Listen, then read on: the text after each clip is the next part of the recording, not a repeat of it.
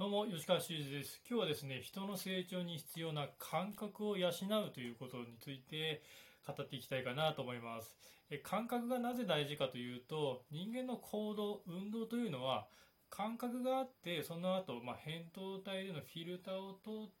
てからの運動というふうな順番になりますので、この感覚がまず先になければいけないんですね。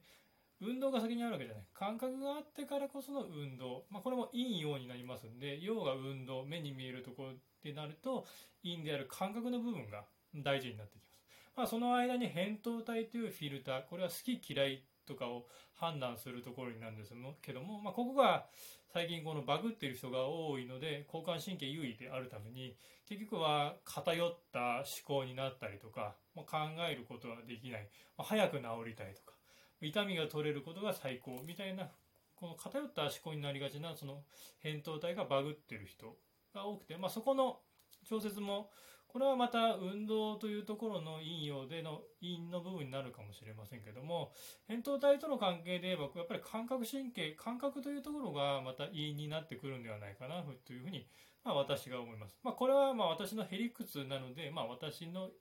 意見として聞いていただければいいかなと思います。で、この感覚なんですけども、まあ、触られてわかる触覚や視覚、嗅覚、聴覚、味覚という、まあ、いわゆる五感と言われる部分になるんですけども、まあ、黙っていたら入ってるんじゃないかなというふうに、まあ、考えがちなんですけども、そうではなくて、これは感覚を意識的に取りに行かなければ意味がないということになります。まあ、まあ、お得意のと言いましょうか、通常のあの、コンフォートゾーン、ラーニングゾーンで言えば、やっぱり何も感じない感覚というのは、自分のコンフォートゾーンに入ってる、つまり楽な感覚、慣れた感覚でしか過ぎないと思うんですね。もう無意識的に入る。例えば、目であっても、実は左右一緒に見ているようで、どっちかの目で、ものを捉えてるというふうになりますんで、この、例えば右目で捉えてる人がいて、じゃあちょっと左目でそのものを捉えてくださいねっていうと、どっか余計な力が入ったりとか、これは本当に慣れてないという証拠になるんですね。ですから何も考えずに感覚を取ろうとするのも、結局は自分の都合のいい取り方、つまり自分のコンフォートゾーンを強めることになるので、ここでもやっぱりラーニングゾーンという考え方が必要になってくるのかなと思います。普段自分が経験しないような感覚。あるいは自分が普段意識しないような感覚を取りに行く、積極的に取りに行くことが必要になってくるのかなと思います。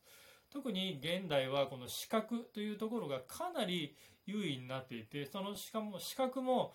結構この狭い空間での視覚が多いんではないかなというふうに感じ取られます。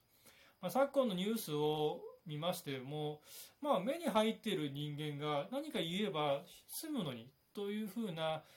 ことを外野では思うんですけども、やっぱり今の人間はほとんど周りが見えない、ここしか見えないので、ここに何かが存在していったとしても、結局目に入っていないっていうのが、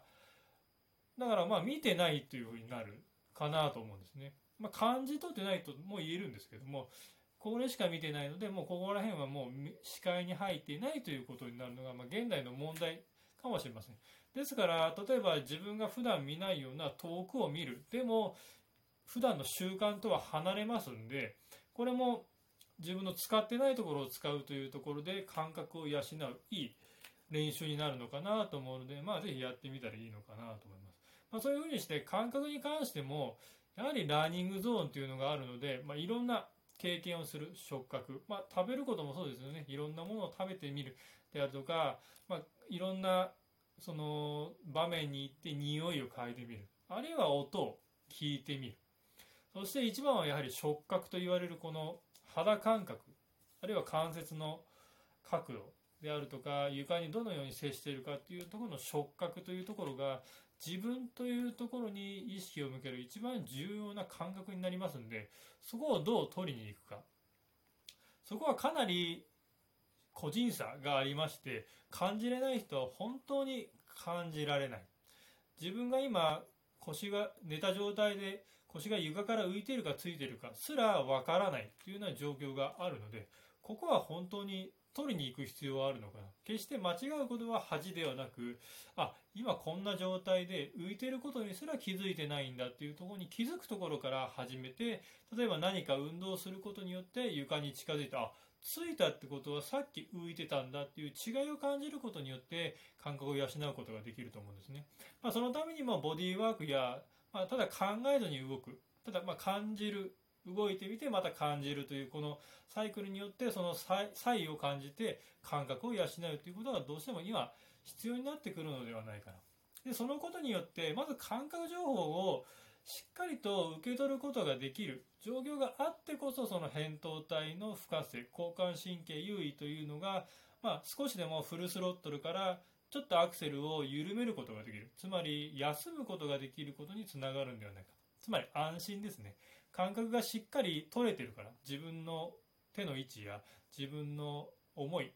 自分の軸がしっかりしてるからこそ安心感を得る。つまり交感神経優位が落ちてくるというところにつながってくると思うんですね。ただやはり飲酒養獣用である部分をどうにかするためには因を考えて因の方にアプローチするというところが大事にはなってくるかなというふうに思うんですね。まあ、全て飲酒陰陽の関係で言ってこの感覚を養うということが本当に今大事になってくるかなと、まあ、最近の患者さんを見てですね特に思うところです。そんな感じで今日は感覚を養うことの重要性について語ってみました。以上です。